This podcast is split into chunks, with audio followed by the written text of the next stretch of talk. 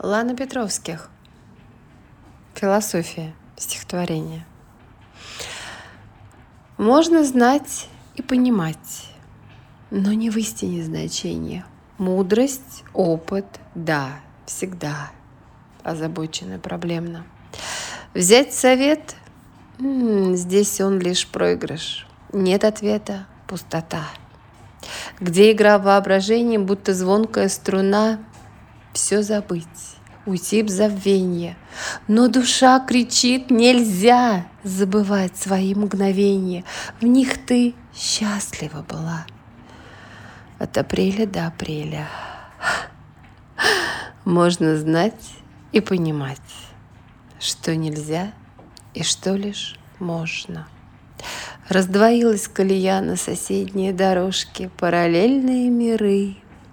В них причудливые тайны, их нельзя переплести, не разрушив их на части.